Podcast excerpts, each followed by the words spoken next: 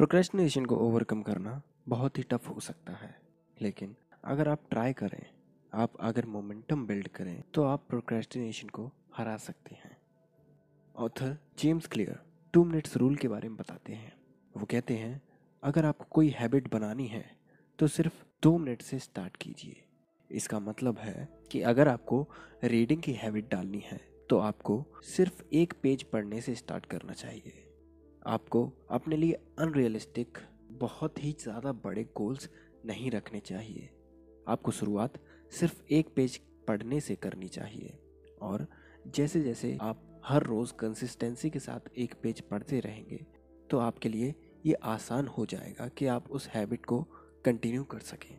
और जब आप किसी चीज़ को कंसिस्टेंटली करते रहेंगे तो आपके अंदर कॉन्फिडेंस भी बिल्डअप होता जाएगा और आप हर दिन कम से कम एक परसेंट इम्प्रूव हो रहे हैं, जिससे कि आप अपना बेटर वर्जन हर दिन बन पाएँगे।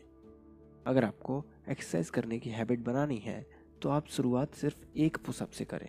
अगर आपको मेडिटेशन करना स्टार्ट करना है तो सिर्फ़ एक मिनट से स्टार्ट करें। आपको एंड गोल पर फोकस नहीं करना है, आपको उस प्रोसेस पर फोकस करना है जो आपको एंड गोल तक लेकर जाएगी। अगर आप उस प्रोसेस को इन्जॉय करेंगे तो आपका एंड गोल बहुत ही ज़्यादा अच्छा होगा।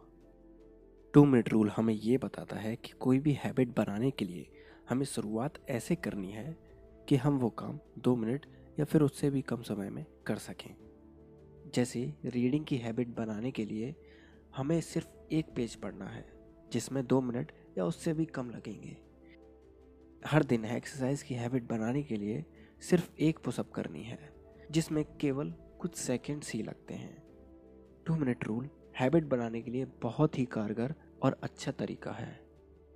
अगर आप टू मिनट रूल को कंसिस्टेंटली फॉलो करते रहेंगे तो मुझे भरोसा है कि आप अच्छी हैबिट्स जल्द ही बना लेंगे।